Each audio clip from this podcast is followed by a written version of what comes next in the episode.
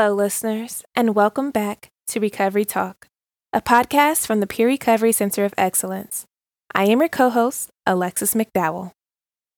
Each month, we will be talking with an expert in the field, discussing substance use disorders, resources to assist individuals with a substance use disorder, and or their families and best practices for the delivery of peer recovery support services. We are bringing you another full episode of conversations with some of our organizational stakeholders. This month, we get to hear from Barbara of Oklahoma CART Association and Sumitra of SOAR. Stay tuned for stories from the field, and without further ado, let's get talking, starting with Barbara.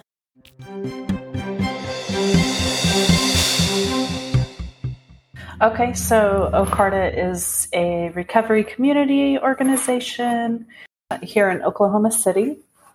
We really do try to help anyone that we can in any type of recovery. We're all about different pathways to recovery.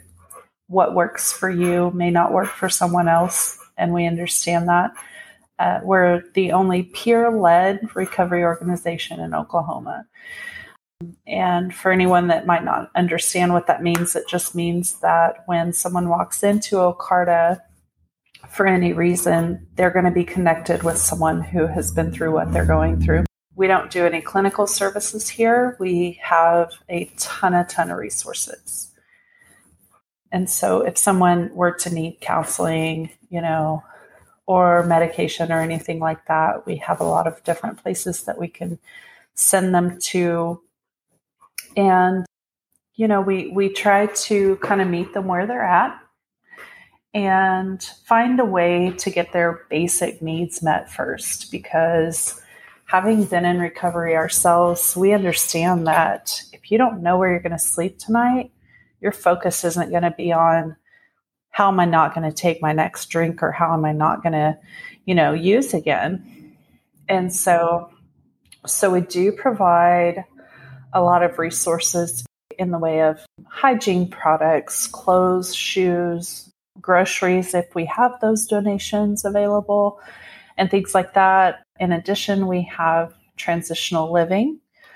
We offer housing for men, women, and women with children. We're very connected in the community. We do a lot of outreach work. We're partnered with DBSA, Depression Bipolar Support Alliance. And we offer those groups here as well. We are pretty involved with a lot of the treatment centers that are in the state. And we even do transports for DOC. So if someone is going through community sentencing and has the option to go to treatment rather than spend time in jail, we're going to go pick them up where they're at and we're going to take them to any treatment facility in the state. Wow. Yeah, so it's it's really good work and I'm absolutely thankful that I get to come in here and do this every day because it's definitely it's a privilege. I love that. How'd you originally get started with Ocarta? So, I am in recovery myself from alcoholism and for my mental health. I Congrats. was so thank you. Thank you. Yeah. And I was sober for about six months and hit what a lot of people will call a second bottom. I just was not stable mentally. And so I decided to reach out for help, got into therapy and got on medication.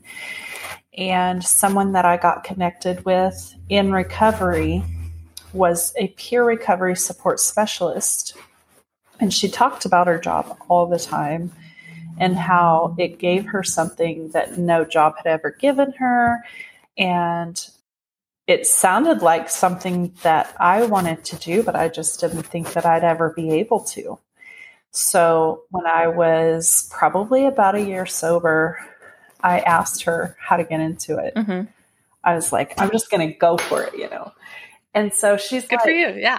Yeah, thank you. And she's like, so just call Ocarta and you can take classes there and blah, blah, blah. And that's something I forgot to mention. We actually teach a peer recovery support specialist class here We get them connected. Oh, awesome. Yeah, we get them connected with the Oklahoma Department of Mental Health and Substance Abuse Services, where they do their training here, their volunteer hours, and then we get them connected to go to the state and do the training there and get certified.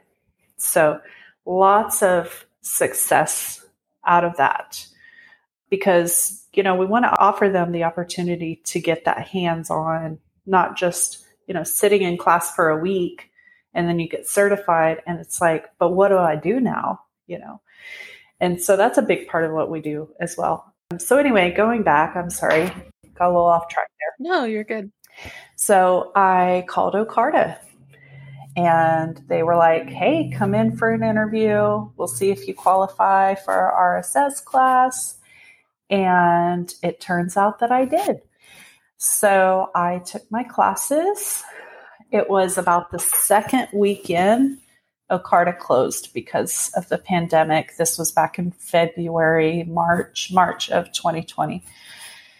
And so I had to learn how to use Zoom and it just all went full circle because I had to learn to use Zoom because I wanted to continue my class for PRSS.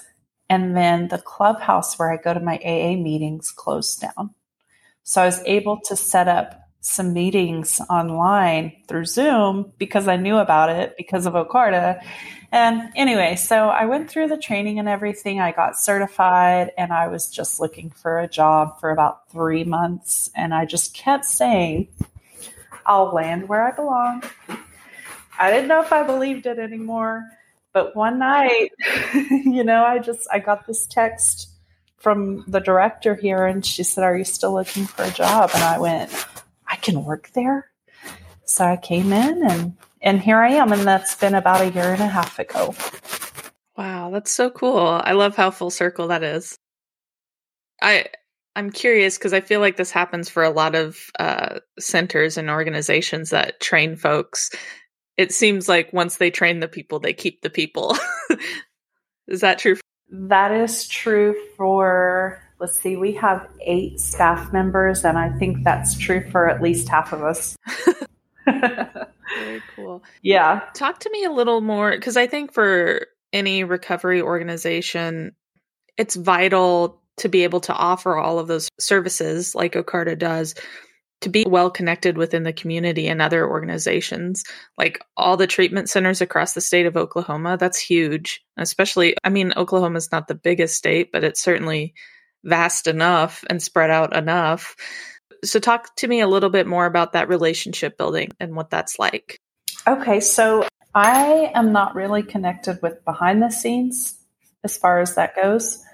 I do know that when a new facility opens up that isn't too far away, we try to go, like our director will go and take a little tour and we, we'll take groups there well, for example, a couple of weeks ago, our housing manager took all of the house managers, the female house managers, to a treatment facility here in the city that is for women and children. And all of our house managers spoke there and were able to tell their stories. And, mm. and hmm. so just kind of reaching out, letting them know you know that we have those resources available. And we just try to stay connected with usually the supervisor of the peer supporters in those facilities so that we can you know when we might have something coming up say an event or something like that we always try to reach out and let them know. Mm-hmm. and we actually get a lot of referrals that way. That makes sense. Yeah does that answer your question? Yeah, I was just curious. So, okay. yeah, I don't, yeah, this is not to put you on the spot or anything. I'm just always curious. Um, so speaking of putting you on the spot and me asking you a question about a job that you don't necessarily do, tell me more about your role with OCARTA. So I am the women's ambassador here at OCARTA. That's a good title. I like that title. Thank you. I am certified as a peer recovery support specialist. I'm also certified as a behavioral health wellness coach. And I am currently in training to become a personal medicine coach. Nice. so I am very, very fortunate that I work for an agency that allows all the room for growth. And and what I get to do is I mentor women one on one. I facilitate a toxic relationship support group, and that includes domestic violence support because that is in my past as well. I am a first responder, so I distribute Narcan and do trainings on how to use it and how to recognize the signs of an overdose. I coordinate all of our transports for DOC. I mean, I do a lot of little things. Yeah. I do a lot of outreach, which is really a big deal for me because, just for example, once a month we do a thing that we call Bowls of Hope. And we go to the bus terminal downtown and we pass out food for free. We offer Narcan and we offer Ocarta services. And that's really close to my heart because I went through a period of time in my life where I had to depend on public transportation, which, if you know anything about Oklahoma City, it is not very reliable. They're working on it, you know, and it's getting better, but it's just not that great. And so it's really a tough situation to be in if you have to use the bus system here. And so we meet a lot of people there who really, really need services like Ocarta you know, and people actually show up, they come in and they're like, Hey, I met this lady at the bus terminal, you know, and I see that you help with clothes. Can I see what you have? You know, like, can you help me out here? And, or I need sober living. I mean, people have moved into our housing because we met them at the bus station. What a great touch point. So things like that are really cool. And that's just a little example, you know, stuff like that happens all the time with us, but just an example. Yeah. So you wear many hats. What do you have a favorite? I I is that I like guess. asking a mom which of their children is their favorite? I'm like, do I have to answer this? But uh, you know, so okay, I'm I'm just gonna say this. I don't dislike any part of my job. wow. Say not a lot of people get to say that. Right? I'm very fortunate. Yeah. My least favorite is the paperwork, but I don't dislike it because I know that the bills have to get paid. And in order to do that, we have to show where our money is going. And so I understand it's just part of the work. But if you ask me and I had to choose what my favorite part of my job is, I would have to say it's my one on one mentoring. I get to see these women come in and they just don't even know if, if there's any hope. And a couple of months later, it's like, look at you. Yeah. You know, you're you're living on your own and you've got your kids back. You've been, you know, in recovery for 6 months now. I mean, you see these lights come on Mhm. and it's just a really amazing thing because it helps me to remember too that I'm also not alone. Yeah. I love that. That's so cool. Yeah, thanks for sharing. So maybe this you might have already touched on this, but if you had to describe a challenge that you face in your day-to-day work, tell me about that and how you navigate it. So, one of the challenges that I deal with a lot is when I am mentoring women who want to get help for their mental health. Maybe they're in recovery from substances, but they're dealing with depression Mhm. and they don't have insurance. Mm. And we have resources for that, which is amazing. You know, it's so exciting. I like you see them light up and then they go, but I can't get an appointment for two months. Mm-hmm. You know, this pandemic has made it so hard for us to get the help that we need for things like that here. Mm-hmm. And and so that's definitely a challenge that I see a lot of our participants facing. But it's also not something that they haven't been able to overcome. You know, it kind of turns into, well, I can't get in there for two months. Maybe we can meet more often so I have someone to talk to in the meantime, you know, and it tends to work out most of the time. The, yeah, this pandemic's, a f- and I don't mean to bring up COVID 19 because it seems like, yeah, we're all struggling through it in different ways, right? But as we continue to establish our new normal, whatever that looks like, I mean, it's very, palpable how much it's affected just everyone. And it's it's even hard for me now to even come up with like a succinct summary sentence because it has. It, it's just been really hard on everyone in every industry for a variety of reasons. It's been challenging but also exciting and inspiring to see how recovery organizations have adapted and kind of flex themselves to still meet the needs of the people they're interacting with. It's like, okay, this is some good work. We're still here. Yeah. yeah. Yeah. Yeah. How much do you all reach outside of Oklahoma City, or are you very focused on just the city? We are pretty focused on the city, but we do offer some of our services in Tulsa, which I don't know how familiar you are with Oklahoma, but it's a couple of hours away. At one point, we did have an office in Tulsa, but it didn't work out. And we still offer the groups, a lot of the groups that we were doing there, mostly virtually now. But when it comes to like the RSS class, mm-hmm. anyone from all over the state can join through Zoom. And I think we currently have a couple of people from Lawton joining us, which is a couple hours in a different direction. Do you, if you can speak to this, I, I'm always curious when we start talking geography, what what's kind of the political landscape or in your area with regard to just recovery in general? What what are those conversations like?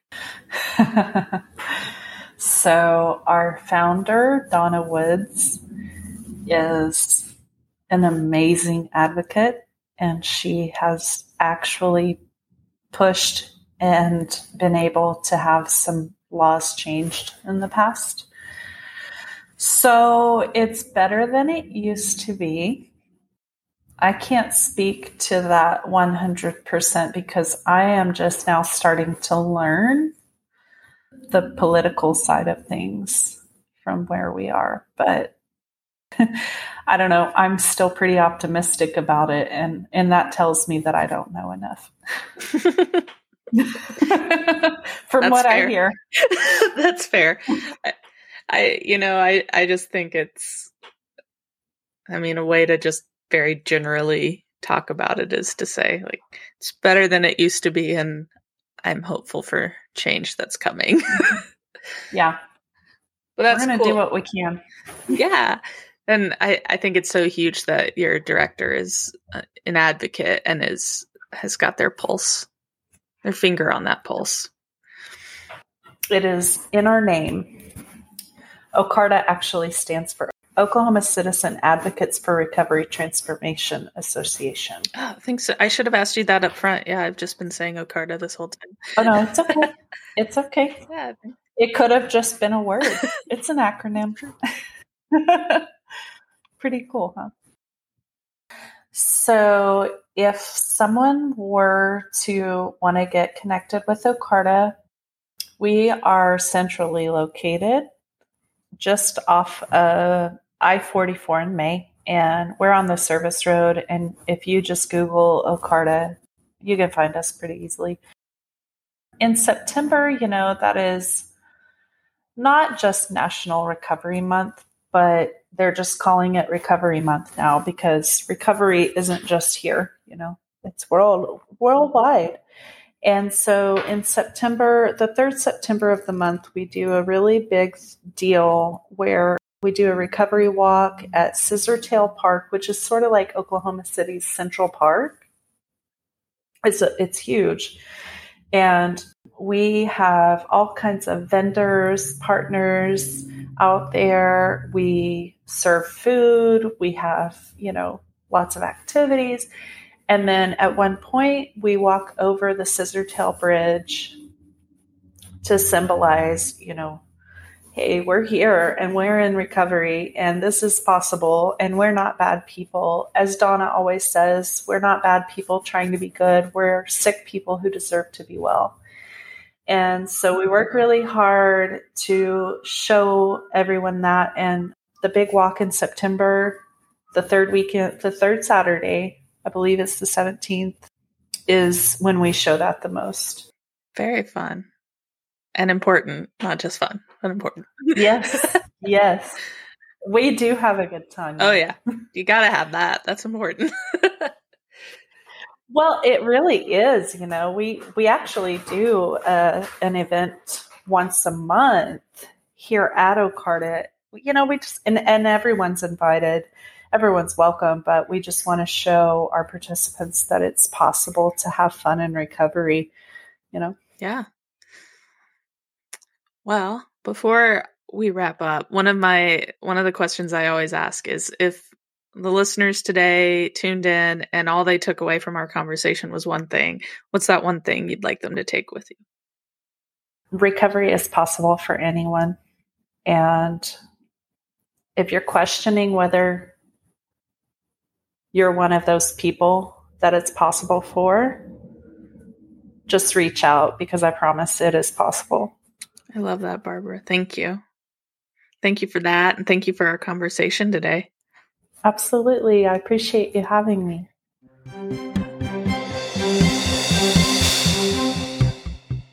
All right, everyone. Thanks for being here today and listening in. I'm here with Sumitra. Would you like to tell us and me and the listeners a little bit about yourself? Yeah, absolutely. Hi, everybody. And thank you again for inviting me on. I was listening to some of the other podcasts, and they are amazing. And just hearing about the other work that so many are doing and leading in this field is really, really amazing and inspiring. So I'm very, very excited to be on the podcast with you today. So my name is Sumitra Pokato. I work at the SAMHSA SOAR TA Center. And SOAR stands for SSI, SSDI Access, uh, Reach, Access, and Recovery.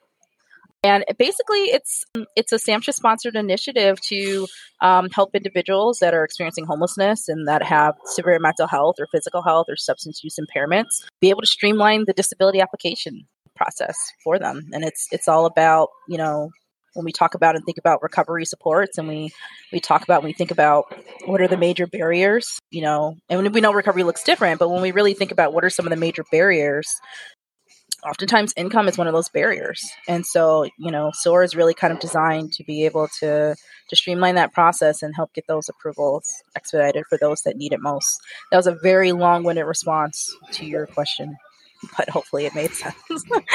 No i love it. It's a it's the perfect elevators pitch. I'm always working on mine. I don't have mine down yet.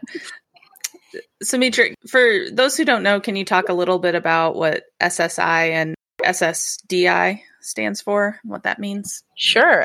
Absolutely, 100%. So, uh, SSI and SSDI, they are two of a number of different disability programs that the Social Security Administration administers. And so, SSI is a needs based program. So, if there's an individual who's experiencing severe mental health, physical health, and or co-occurring substance use disorder and they are considered low need, so falling under certain income and resource guidelines, they would be eligible for this program. And it, what it provides is uh, an income for them, right? So typically, if someone's approved for SSI or SSDI, what they have demonstrated to the SSA office is that I'm a person that has a severe impairment that has severely impacted my ability to function. More so, be able to function in a, function appropriately in a work setting and be able to work and earn substantial, you know, income, right?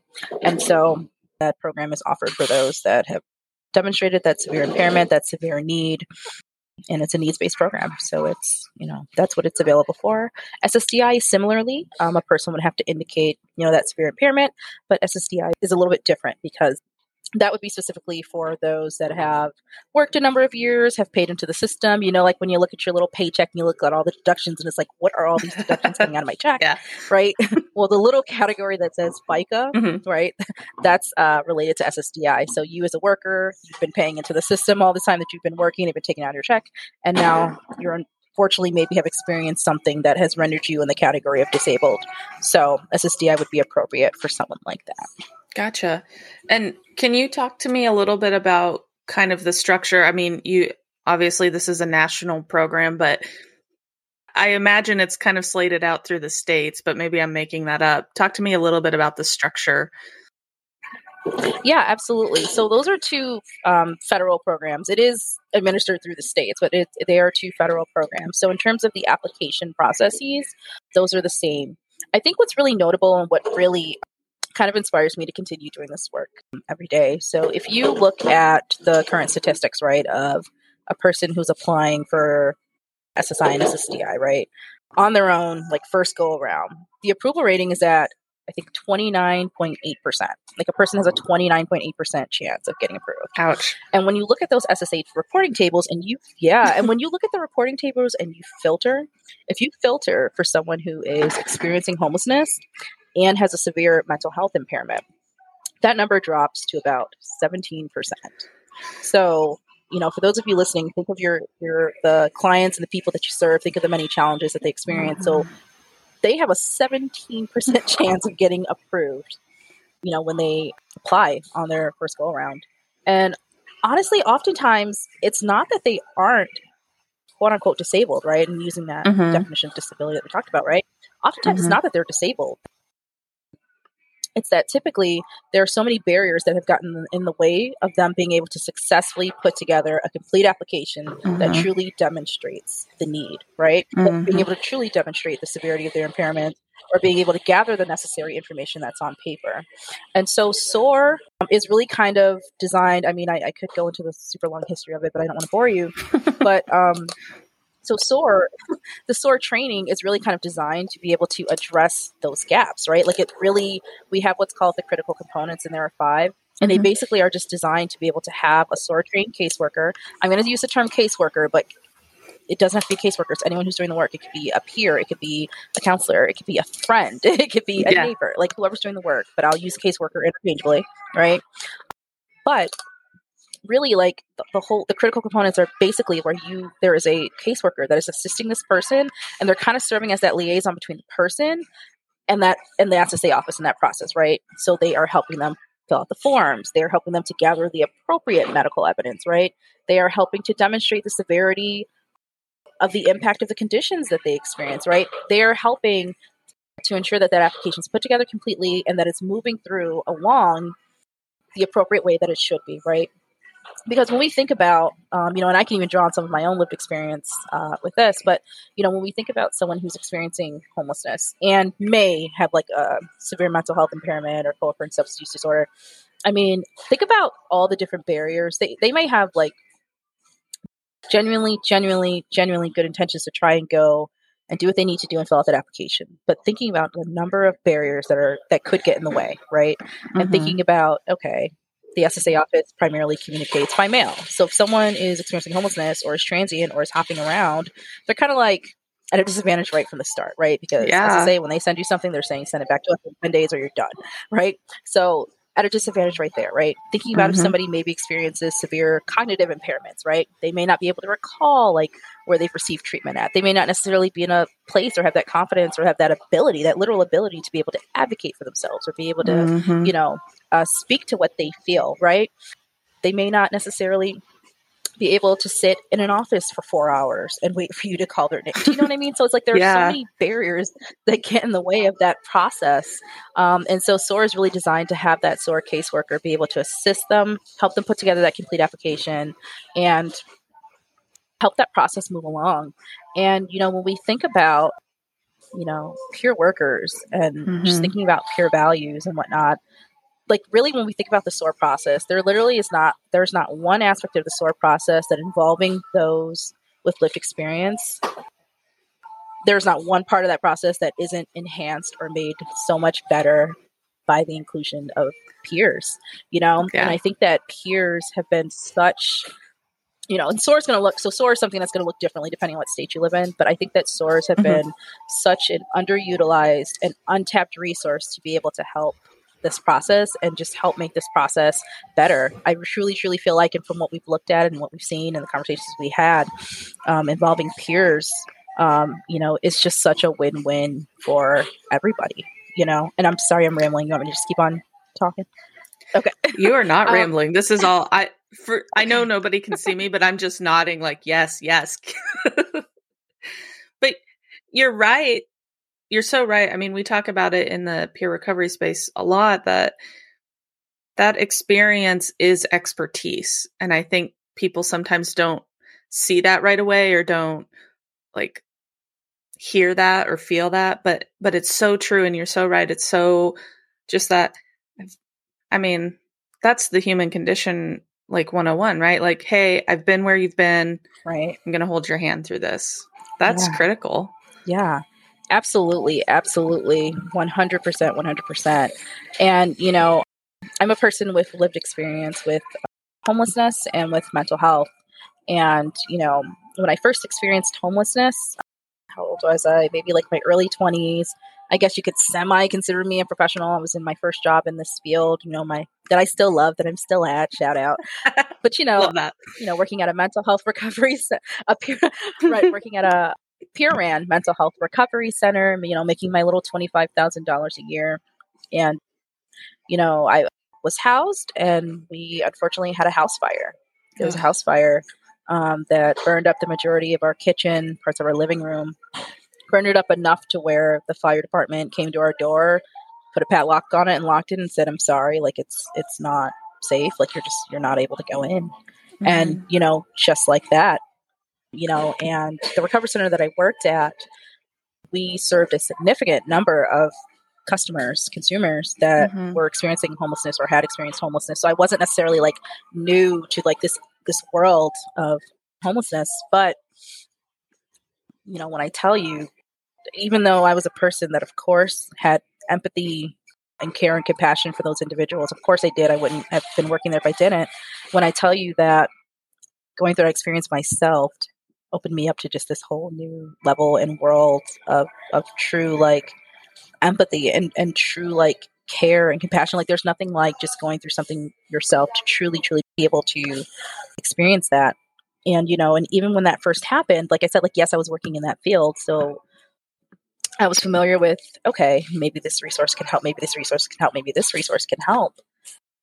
But, you know, when I went down to our local DSS to apply for, you know, public benefits and when I got denied because I made literally maybe like an extra hundred or so over the limit, you know, I found myself at a loss. And what really, really, truly helped me in that moment was, you know, when I would go to work and we would be having our groups and we would have our consumers there, those that were going through it, those that had gone through it, and them kind of saying, like, yeah, when that happened to me, you know, this helped me. Like going to this place helped me.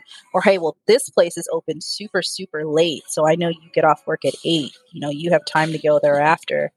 And so really kind of so much of like working in a peer based organization mm-hmm. is, is mutual. And I've always loved and appreciated that. And I had just never felt it more in that moment. And what's really beautiful, and I think what really represents, you know, our world, the peer world, is that uh, it wasn't even something that I had necessarily asked yeah. for. I wasn't directly approaching and asking just because, you know, a matter of being professional and boundaries. And I know the peer world's a little bit different, you know, in terms of like being mm-hmm. able to mm-hmm. share, but it wasn't something that I was directly going to them and asking about. That would be a little inappropriate. But just that they knew that that was something that I needed, and they would just kind of openly say it or share it. And I thought that that was just really beautiful. Just to emphasize that power of organic connection, it you're right. It is something extra special, magical. It, you know, whatever you want to call it, but yeah, you're right. Yeah, and you know the peer voice or anyone with expertise, that voice to me is always going to be one of the most powerful voices in any room where people have influence to do good. You know, just thinking about my experiences at that recovery center, and after I had, you know, secured another home, and you know, was working on my recovery, you know, both from both from that experience of being homelessness and how it financially broke me, uh, but also, you know, with my mental health and recovering from that, and you know, I remember being in rooms, and again, like, you know, we served a significant number of clients that experienced homelessness, but you know, not everybody, even though 60% of our staff are peers, that doesn't mean necessarily all of them experienced homelessness, right? Because when we talk about lived experience, that can mean so many different things. Um, and I remember being in rooms where we're having discussions about policies and protocols and things of our agency. There was one that stuck out to me. There was one of, you know, sometimes our, our consumers, you know, when you're experiencing homelessness, you, you have all of your stuff and you put it in like bags, right? And I know even when I was experiencing homelessness, you know, I had the little bit of things that I was able to go in and take. The fire department gave me like gave us like 30 minutes to go in and grab whatever we could and like take it out. So I had everything in like one big trash bag and you know in my car and I would drive around and wherever I was staying, that's where I would change all that kind of good stuff, right? And so I understand that sometimes when someone's experiencing homelessness, they have all of their things just in like one or two bags. And you know, our cus- our consumers sometimes had a habit of like leaving the bags in the building and like leaving at the end of the day, but they would still be there. And there were genuine concerns about like safety and hygiene because we have to look out for everybody, right? Mm-hmm. And this conversation was happening of like, well, if they get left at the end of the day, we need to just throw them out. Like, you know, we give people fair enough warnings. We have conversations about it. We're very open about that. So if someone makes that decision to leave it, we should throw it out. And I knew, again, like from my lived experience of like, oh man, I know what that's like to have all of your stuff, like the little bit of belongings that you have, in one bag and have to carry it around with you. The only difference is I was privileged enough to have a car. If I didn't have a car, like I would be lugging that around too. And so because of that lived right, you know, and so because of that lived experience, I was able to add my voice to that conversation to say, can we consider something else like that meets both needs? Can we consider that, hey, can we consider maybe extending that time that that deadline that they have by like an hour or two? Can we consider maybe if we have to take it out of the building, is there a designated area that we can move it to outside where it's outside, but that it's not in the big trash dumpster where nobody would be able to get it? And, you know, they were like, you know what? Yeah, I think that that's fair. There's a designated area that we can move it to outside by the door where somebody could still come back and get it. It's still out of the building. It's still meeting that safety and hygiene need, but that it's not in the garbage where that it would be lost for that person forever. And so, you know, that's just one of many examples. That one sticks out to me the most, though, because that was very, very near and dear to me in that moment. Yeah. I, and I just, that speaks to why we need in any industry or any work group, whatever it looks like, a diverse group of people to be able to have that perspective. Because I'm, without your voice in that moment, I'm the people making that decision, they, I'm sure, had the privilege of having their things in a their own home, whatever that looked like for them. And so yeah, they didn't even have the experience to consider an alternative or what that experience might be for the people leaving their bags. Yeah, 100%. 100% absolutely, Shannon. And you know, I mentioned earlier that I truly, truly feel like there is not one aspect of the SOAR process or the benefits acquisition process in general that those with lived expertise do not make better. They enhance literally every part of it. And I think like all the way from the level, I think like from an individual level, like the person that's applying the consumer, but to the worker that it, itself, the worker themselves, right? And I think that, you know, and I don't know how much the listeners know about the disability process, like applying, but pretty much again, like I said before, right? You pretty much in order to to meet that show that you meet that definition for disability, you have to show that your symptoms have severely impacted your ability to function, right? And I think this is important, right? Because we're peers, we can understand mm-hmm. this, right? Just because someone has a diagnosis, that by itself doesn't mean that they're disabled. That by itself doesn't mean they can't work, right? Like you know, I can be diagnosed with schizophrenia, mm-hmm. you can be diagnosed with schizophrenia. Our experiences of that can be vastly different. So a diagnosis by itself does not get someone approved, right? It's mm-hmm. about how severely has that impacted your ability to function, right? right? And so the disability process, though, be- because it focuses mm-hmm. on that like severity, oftentimes the process it can be very deficits focused very negative focused it's focused a lot on like what's going wrong with the mm. person or what the person looks like on their worst day it can be a very very kind of like I don't want to say degrading, but like devaluing, devalue. It, it can really feel like a devaluing process sometimes for a lot of people. I can imagine. And I think so from the most basic levels mm-hmm. of like, hey, this person's going through this process of applying for disability benefits because it is necessary, both like financially, but also for their other recovery goals in general.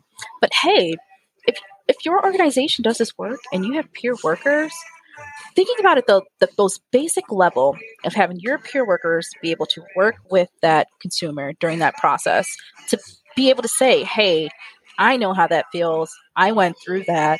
Let me help you through that though, because obtaining these benefits, let me show you how this has helped my life. And I, I hope to have this same thing for you. You know, having somebody to be able to, to be reassuring, maybe be able to break down what some of those questions mean, maybe be able to understand, like, well, you know, this is why this is happening or this is why they're asking that. You know, from its most basic level, like using that that that shared that relationship, right? That unique relationship to be able to help that person through it at its most basic level. And even aside from that, there are a number of other benefits, right? Because really um, what we found too is that like for those organizations where peers are involved in that sort of mm-hmm. process right oftentimes the information that they obtain is much more accurate right because and i can tell you this from working at the recovery center when i would be talking to some of the our consumers they would have no problem being honest with me saying listen i used last week you know mm-hmm. and this happened they would have no problem telling me that because they know you know, from our shared uh, mm-hmm. experiences, mm-hmm. from the, the relationship, from the trust that we built,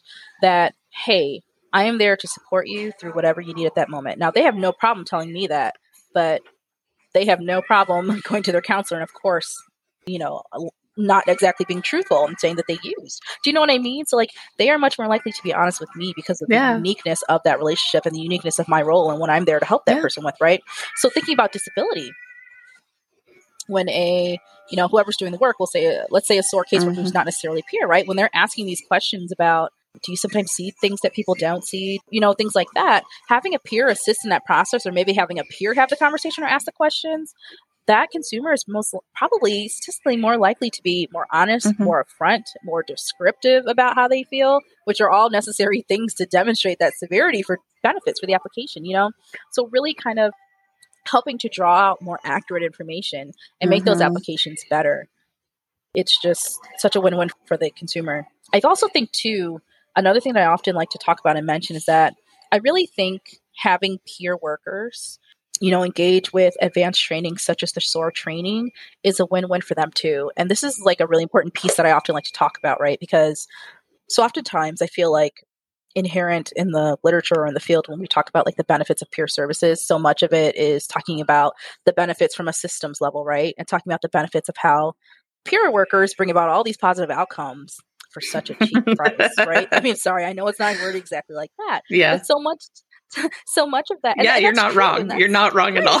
That's true and that's great. I'm not i'm not yeah i'm not i'm not I'm, that's true and that's great. Like i'm not i'm not saying that that's not a benefit that's a really really good thing um but you know, in this conversation about SOAR and and and you know, uh, when I was brought on to kind of like help, I don't want to say lead, but like kind of like help to lead our work, you know, with this specific area.